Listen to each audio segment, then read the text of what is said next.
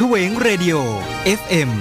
107.5เมกะเฮิร์สถานีวิทยุท้องถิ่นไทย สาระ ความรู้ คู่ความบันเทิง ติดต่อโฆษณาประชาสัมพันธ์ได้ที่โทร 0979514529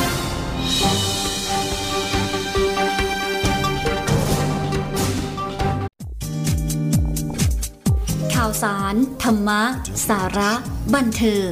กับสมุยทีมเรดิโอ ออนไลน์ทาง w w w s m u i t e a m t v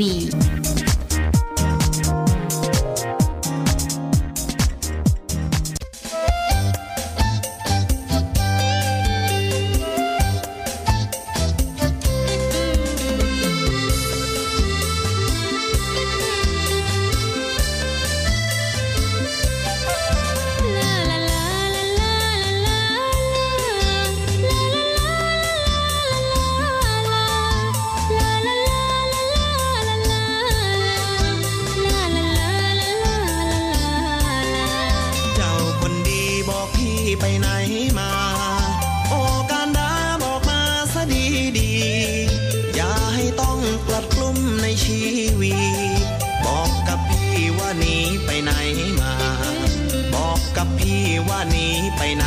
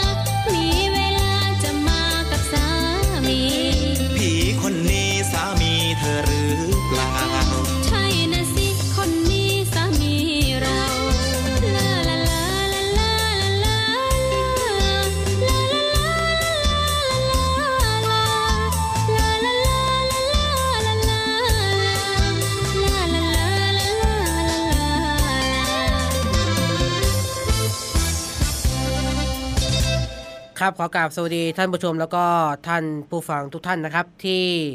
กำลังติดตามรับฟังนะครับทาง FM 100 1.25เมกะเฮิรต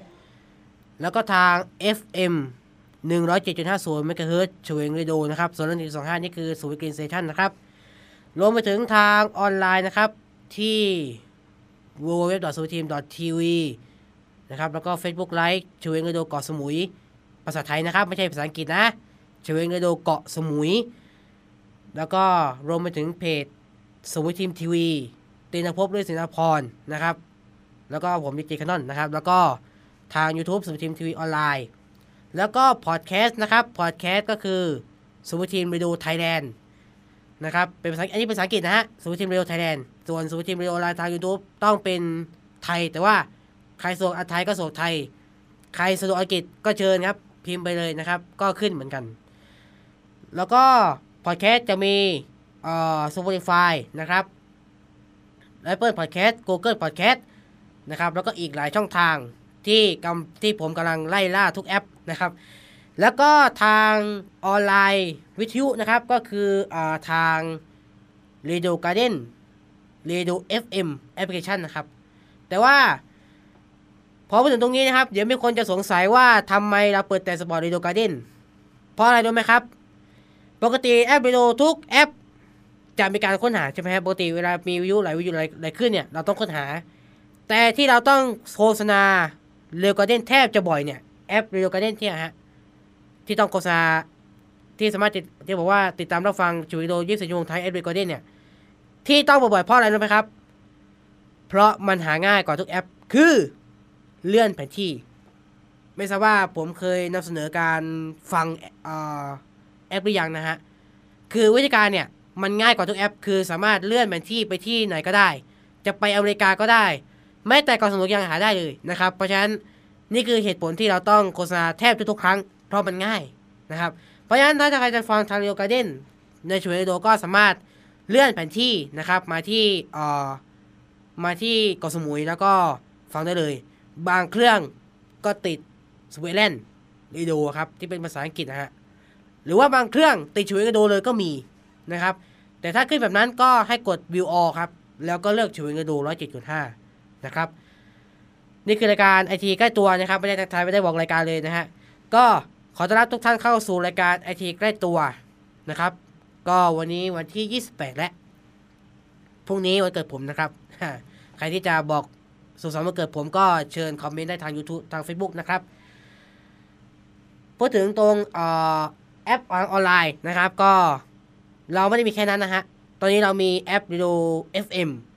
เดี๋ยวทุกแอป ผมกำลังจะไล่ล่าทุกแอปนะครับ ก็ไม่ต้องเป็นห่วงครับ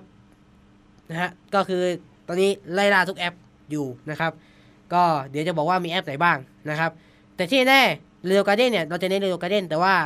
เผื่อบางคนเนี่ยไปสู่แอป Streema อะนี่พูดถึงตรงนี้ล่าสุดนะครับ Streema ใครที่ใช้แอป Streema อยู่ขณะนี้ สามารถฟังช่วยดูได้แล้วนะครับ นะใครรู้ตัวว่าใช้แอปสตรีมาอยู่นะครับ ก่อนที่จะเข้าสู่เนื้อหาข่าวสารของวงการไอทีนะครับ ก็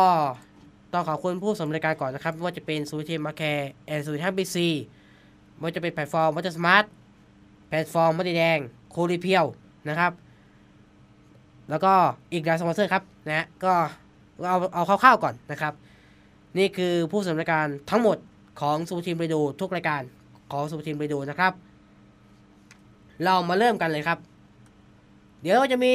บทความในช่วงท้ายนะครับ ก็คือเรื่อง Sky Doctor นะครับ ที่ไทยเนี่ย ทางประเทศไทยเนี่ยนะฮะจะเร่งตั้งทีม Sky Doctor เพื่ออะไรครับ เพื่อเพิ่มการเข้าถึงการรักษาและโอกาสรอดชีวิตนะครับ เดี๋ยวช่วงท้าย เดี๋ยวมาคุยกันในชั่วโมงที่หนึ่งนะ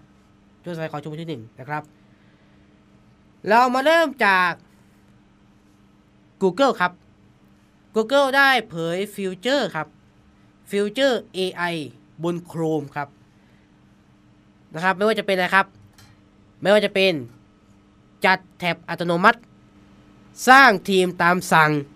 หรือและไม่ได้หรือนะและช่วยเขียนงานได้ด้วยนะครับ Google นะครับ มีการเผยโฉม 3 ฟิวเจอร์ใหม่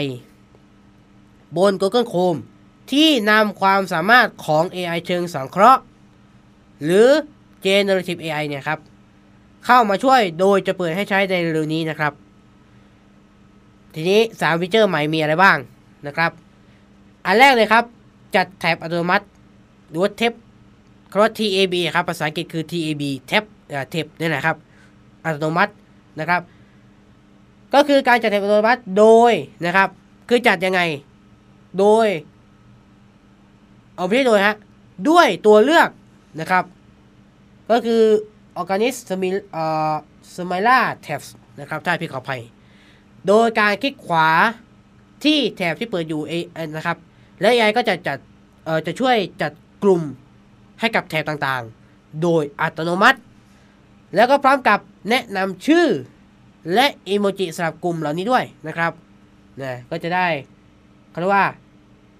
เหมาะสมก็เรียกว่าจะได้แบบเขาเรียกว่า เป็นระเบียบก็เลยเป็นระเบียบนะฮะไม่ใช่เข้าแถวนะฮะอันที่สองครับ สร้างทีมให้เบราว์เซอร์นะครับอย่างต่อมาเลยครับอย่างต่อมาก็คือการใช้ AI สร้างทีมให้กับตัวเบราว์เซอร์โดยนะครับโดยจะผสมผสานจากหัวข้อนะอารมณ์ แนวศิลป์และสีที่ผู้ใช้เลือก วิธีใช้ก็เพียงนะครับ ก็ไปที่แถบเหมือนเดิมครับก็คือ Costume นะครับ Chrome แล้วก็กดที่ Change Team จากนั้นครับกด Create with AI จากนั้นก็จะมีตัวอย่างทีมที่ Chrome สร้างขึ้นที่เราสามารถเลือกได้นะครับนะอันนี้คืออันที่ 2 นะ สุดท้ายครับ ช่วยเขียนงานอะเป็นยังไงครับฟิวเจอร์สุดท้ายครับ ที่จะปล่อยออกมาให้ใช้ในเดือนกุมภาพันธ์นี้นะครับ เดือนหน้า คือฟิวเจอร์ AI ช่วยเขียนบนโลกออนไลน์ ไม่ว่าจะเป็นตั้งแต่รีวิวร้าน อาหารคำเชิญเข้าร่วมงาน แม้แต่จดหมายทางการ ก็ให้เพียงคลิกขวาในช่องของเว็บไซต์ไหนก็ได้นะครับ แล้วก็เลือก Help Me ไว้นะครับนะครับ ก็คือก็คือจะเขียนงานอะไรก็ตามเนี่ย จะเข้าคือวิธีการง่ายคือเข้าเว็บไหนก็ได้ จากนั้นก็ให้คลิกขวา นะครับในช่องของเว็บไซต์แล้วก็เลือกว่า Help Me ไว้ทำอะไรได้บ้าง โดยเฉพาะอย่างยิ่ง Google Form นะครับ ก็จะ จะให้เอ่อ AI ช่วยเขียนก็ได้นะครับ โอเคครับ ผู้ที่สนใจจะใช้ฟิวเจอร์เหล่านี้ก็สามารถเข้าไปใช้ได้นะครับ โดยการเลือกที่ Setting แล้วก็ไปที่ Experimental AI นะครับ ก็สามารถ ให้ AI ช่วยได้ถ้าเกิดคุณทำไม่เป็นทำไม่เป็นสักอันนะครับถ้าถ้าเกิดใครทำไม่เป็นสามอันนี้นะครับ โดยเฉพาะยิ่งไอเขียนงานเนี่ย ถ้าคุณเขียนไม่เป็นนะครับ จริง ๆ ก็เขียนเองบ้างก็ได้ แต่ว่าถ้าให้ AI ก็อะอาจจะเป็นการเสริมนะฮะคือเขียนเป็นแหละแต่ว่าเอออาจจะให้ AI มาเสริมอ่าเสริมวิธีหนึ่งนะครับแล้วก็จะได้เข้าใจตรงกัน นี่คือ Google ที่เผยฟิวเจอร์ AI 3 ฟีเจอร์ใหม่นะครับ เราไปต่อกันครับ มา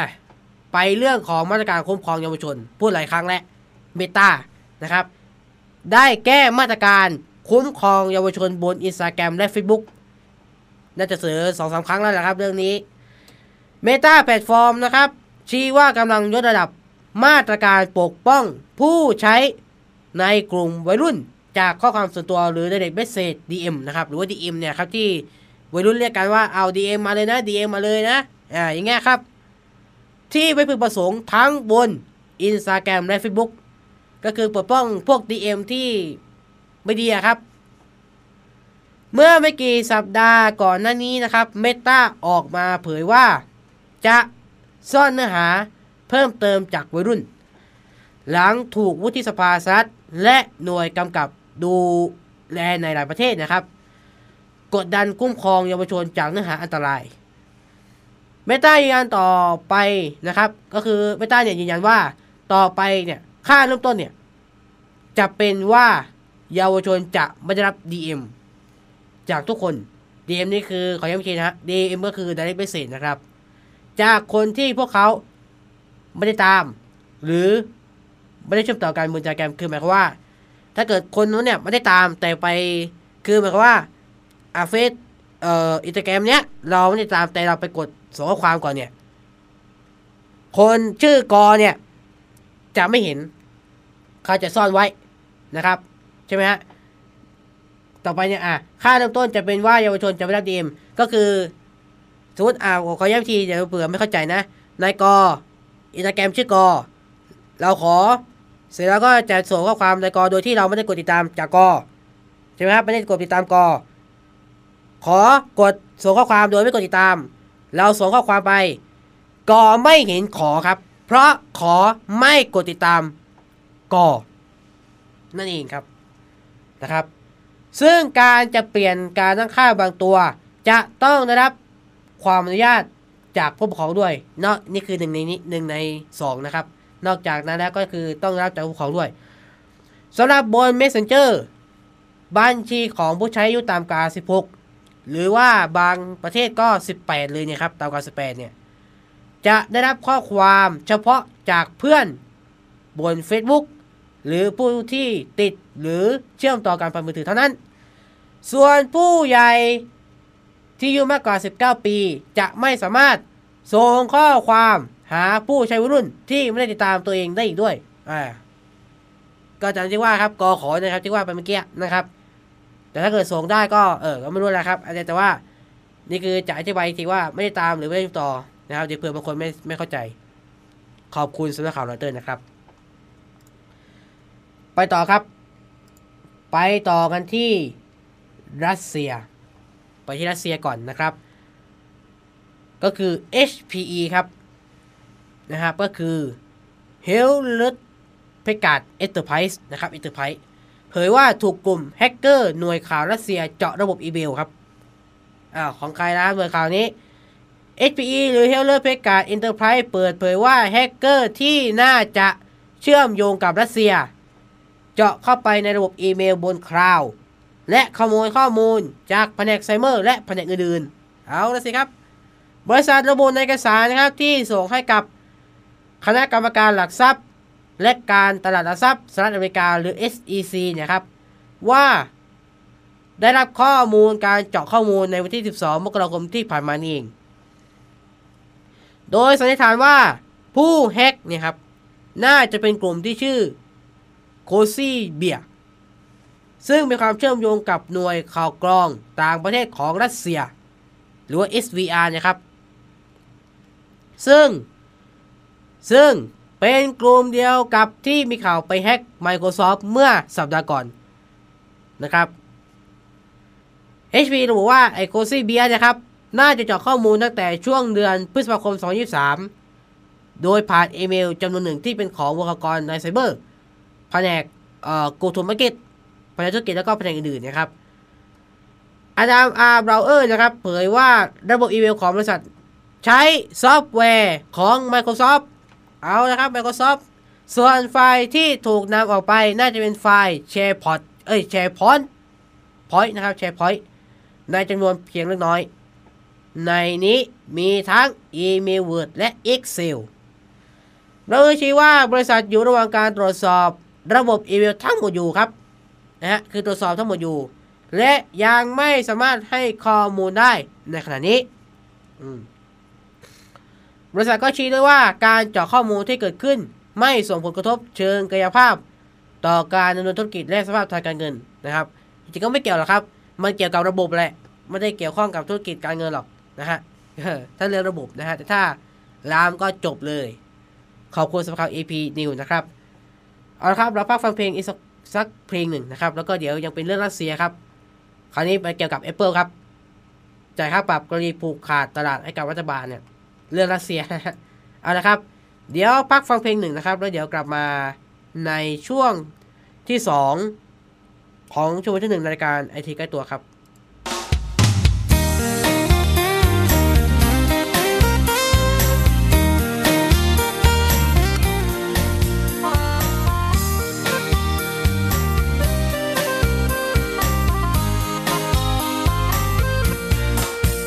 บ้าน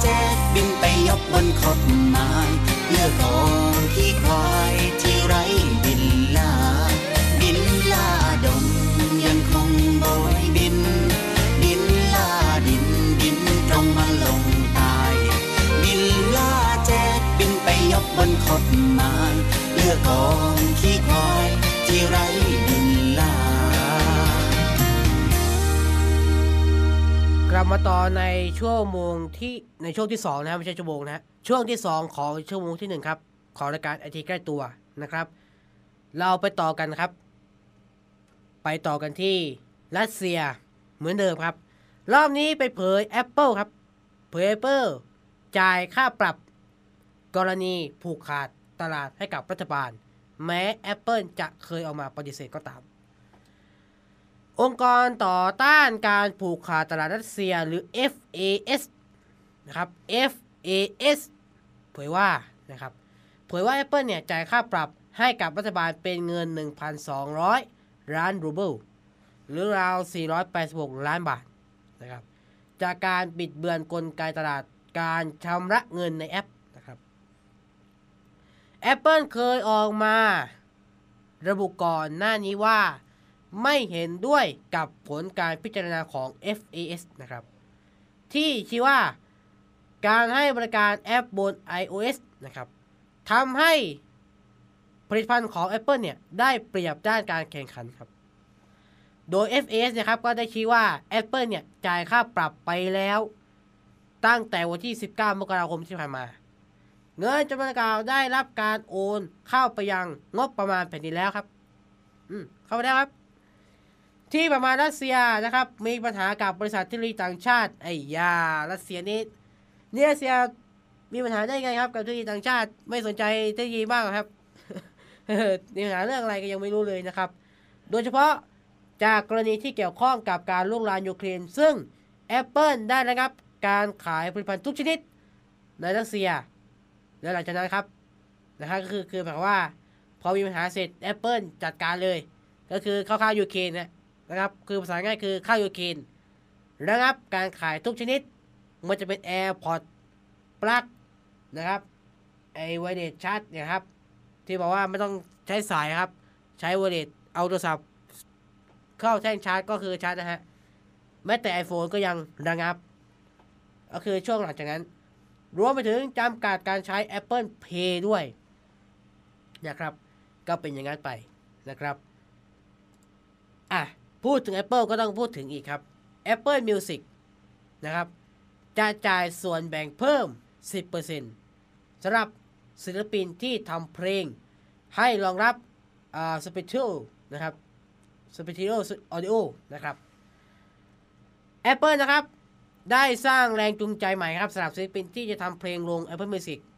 นะครับก็คือคนที่จะทำเพลงลงเฉพาะ Apple Music เท่านั้นเนี่ยครับ ใครที่ลง จะได้รับส่วนแบ่งเพิ่มขึ้น หากเพลงเหล่านั้นรองรับตัวนี้ครับ SPATIAL นะครับนะฮะ Spatial นะครับอะไรประมาณนี้ครับ Spatial Audio ที่มอบประสบการณ์การฟังเพลงที่สมจริงมากยิ่งขึ้น เมื่อฟังผ่านหูฟัง AirPods ของ Apple ถ้าใครรองรับไอ้นั้นนะครับ มันจะสมจริงขึ้น เพราะฉะนั้นเลยต้องจ่ายให้คุ้มค่าครับ ตั้งแต่เดือนมกราคมเป็นต้นไปครับ ก็คือเดือนนี้ครับ ไปเรื่อยเลย Apple จะเพิ่มส่วนแบ่งให้กับศิลปินอีก 10%สำหรับศิลปินที่ทำเพลงที่รองรับอ่าคือคือเฉพาะศิลปินที่รองรับไอ้ Spectral Audio บน Apple Music นะครับ ส่วนส่วนใครที่จะไปไอ้ทำรองรับด้วยไม่รองรับด้วยไอ้พวกเนี้ยครับที่นอกเหนือจากนั้นก็ไม่ให้ เอาง่ายนะ ที่สำคัญคือนะครับ ผู้ใช้งานไม่จะเป็นต้องฟังเพลงแบบ อ่า Special Audio ก็ได้ เพื่อให้ศิลปินเนี่ยได้รับส่วนแบ่งพิเศษ แต่ Apple จะใช้ตัวชี้วัดที่แบ่งเพลงที่เป็น Special ที่แล้วก็ที่ไม่ใช่ไอตัว Special เท่านั้นเนี่ยครับนั่นหมายความว่าแค่ผู้ใช้งานฟังเพลงที่เรารับเนี่ยไอตัวเนี้ยครับ โดยที่ไม่ต้องมีหูฟัง AirPods ก็ศิลปินจะได้รับส่วนแบ่งเพิ่มแล้วนะครับ Apple ระบุว่า กว่า 90%ของสมาชิก Apple Music ได้ฟังเพลงแบบนะครับไอ Spatial Audio แล้วนะครับ ก็คือแบบนี้ครับแบบใหม่แล้วรวมถึงผู้ใช้งานที่ฟังเพลงแบบอ่า Spatial Audio เนี่ย ก็จะได้เพิ่มขึ้นถึง 3 เท่าในช่วง2ปีที่ผ่านมา แม้ว่าก่อนที่ Apple จะประกาศส่วนแบ่งนี้นะครับ เพลงที่รองรับการเล่นแบบไอ้ Spatial Audio เนี่ย ก็คือเสียงที่สมจริงอะเอาง่าย นะครับ คือเสียงที่มันทำให้เกิดความสมจริงขึ้นเนี่ยฮะ ได้เพิ่มขึ้นถึง 5,000%นับตั้งแต่ปี 2001 นะครับ นี่คือ Apple Music ครับ ไปต่อครับ คณะกรรมการหลักทรัพย์สหรัฐ ชี้ครับ ที่บัญชี X X ก็คือ Twitter ครับ X หรือ Twitter เนี่ย โดนแฮ็กเพราะมือที่เชื่อมโยงอยู่กับบัญชีถูกสลับซิม อ่าละสิครับตลาดคณะกรรมการหลักทรัพย์ และตลาดหลักทรัพย์สหรัฐอเมริกาหรือ SEC นะครับ เชื่อว่าเหตุการณ์ที่บัญชี X X นี้ไม่รู้ว่า X ไอ้ X ไหนนะ น่าจะเอาไม่รู้ X ไหนแหละนะครับ เขาไม่บอกว่าบัญชี X หรือว่า Twitter นะครับ หรือใช่ไม่รู้นะครับ ขององค์กรเนี่ย ถูกแฮ็กเมื่อ ต้นเดือนที่ผ่านมา เกิดจากการโจมตีที่เรียกว่า SIM swapping swap ย่อมาจาก ไม่ใช่ย่อครับ swap ก็คือสลับ SIM คือ SIM รวมเป็นสลับ SIM ในคราวนั้นครับ บัญชี X ของ SEC ไอ X นี่ไม่รู้ว่า X Twitter หรือ X สมมุติ อะ ไม่รู้นะฮะ เขาไม่บอก เอาง่าย อะตัวเตือนไปถูกแฮกใช้สร้างโพสต์ว่าอะไรครับ ก็คือน่าจะ อะถ้าโพสต์อย่างนี้ น่าจะ น่าจะ X ไอน่าจะ X Twitter นั่นแหละ ก็คือแฮก อะแฮกบัญชี X ของ SEC เนี่ยแฮกเสร็จแล้วก็ไปโพสต์อ่าพอแยกเสร็จก็โพสต์อ่าบอกว่าอ่าคณะกรรมการหลักทรัพย์ระดับหลักทรัพย์สหรัฐอเมริกา SEC ได้อนุมัติกองทุนรวม ETF ลงบิตคอยแล้วทำให้ราคาของบิตคอยพุ่งทันทีครับ นะฮะนี่คือโพสต์อย่างเงี้ยครับ SEC ชี้ว่า มีผู้ ไม่ได้รับอนุญาตเข้าไปควบคุมเบอร์โทรศัพท์มือถือของ SEC ที่เชื่อมโยงกับบัญชีดังกล่าวนะครับ นี่คือของ SEC อะ พูดถึง SIM swapping SIM swapping คืออะไร คือการที่ผู้ไม่หวังดีเนี่ย อะ สมมติผู้ไม่หวังดี สมมติเราเนี่ย ไปได้เบอร์โทรศัพท์ของเหยื่อจาก อะ ได้อย่างไรไม่ต้องอธิบายครับ มาจากการวิธีหลอกล่อต่างๆ เพื่อนำมาดักการโทรและข้อความในเครื่องดังกล่าวด้วย รวมถึงข้อความที่เกี่ยวกับรหัสยืนยันบัญชีต่างๆสำหรับกรอกล็อกอินบัญชี ในกรณีของ SEC นะครับ ผู้ไม่หวังดีเนี่ย ได้ดิสรหัสผ่านของบัญชี X นั่นจะ X Twitter นั่นแหละหลังจากเจาะเข้าไปได้ด้วยเบอร์โทรศัพท์ ซึ่ง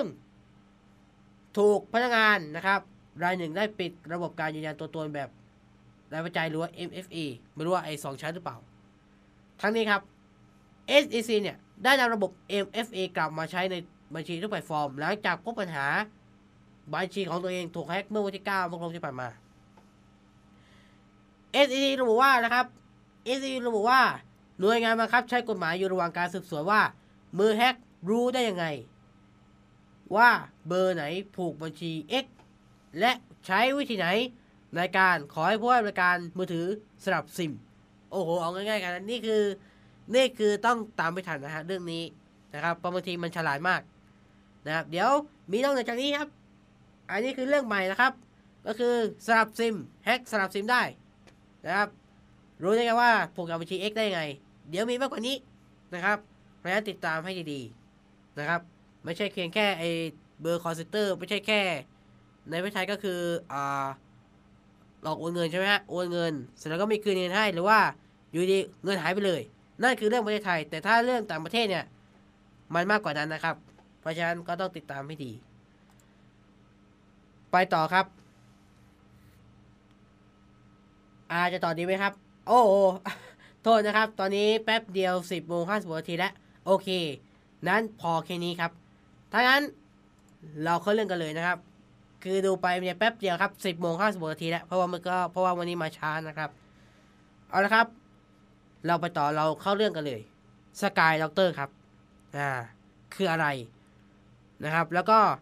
ไทยเนี่ยเร่งตั้งทีม Sky Doctor เพิ่มการเข้าถึงการรักษาและโอกาสรอดชีวิตนะครับ ว่าเป็นอย่างไร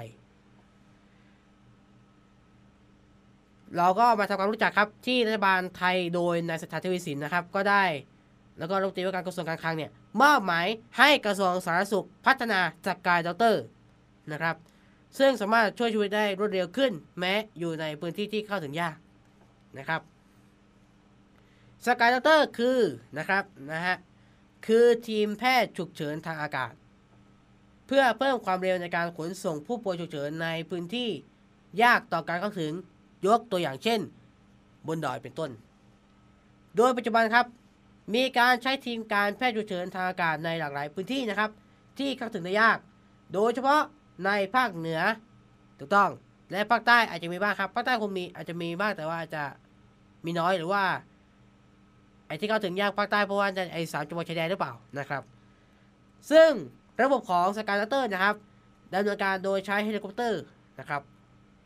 หรือว่าเฮลิคอปเตอร์ Emergency Medical Service หรือว่า HEMS นะครับ นำทีมแพทย์ไปรับตัวผู้ป่วยในพื้นที่ห่างไกล ภูเขาสูง พื้นที่เกาะในทะเล หรือในเมืองที่มีการจราจรติดขัดนั่นเอง เพื่ออะไรครับ เพื่ออำนวยความสะดวกในการขนส่งผู้ป่วยฉุกเฉินไปทำการรักษา ณ โรงพยาบาลเครือข่ายระดับสูง ทั้งนี้ครับ ตั้งเป้าจัดทีม แพทย์ฉุกเฉิน ตามมาตรฐานระบบการแพทย์ฉุกเฉินในระดับสากลครับ ในเขตสงครามทั้งหมด 13 เขต 20 หน่วยทั่วประเทศนะครับทั้งนี้นะครับ จากสถิตินะครับในการออกปฏิบัติการทีมแพทย์ฉุกเฉินทางกาศเนี่ยในช่วงปี 64 ถึง 66 เนี่ย ก็ชี้เห็นว่าจากการออกปฏิบัติทั้งสิ้น 401 ครั้งเนี่ย ภายใต้การปฏิบัติการของหน่วยปฏิบัติการฉุกเฉินเนี่ยทางการแพทย์ด้านอากาศยานเนี่ย ที่ได้รับการอนุมัติจำนวน 9 หน่วย เป็นการลำเลียงผู้ป่วยฉุกเฉินจำนวน 398 ครั้ง และลำเลียงอวัยวะ 3 ครั้ง โดยเป็นหน่วยที่อยู่ในเขตสุขภาพ 3 เขตนะครับก็มีเขตว่าที่ 1 ครับ ก็พวกภาคเหนือนะครับ ก็คือเชียงใหม่เชียงรายแพร่น่านพะเยาลำปางพวกนั้นฮะ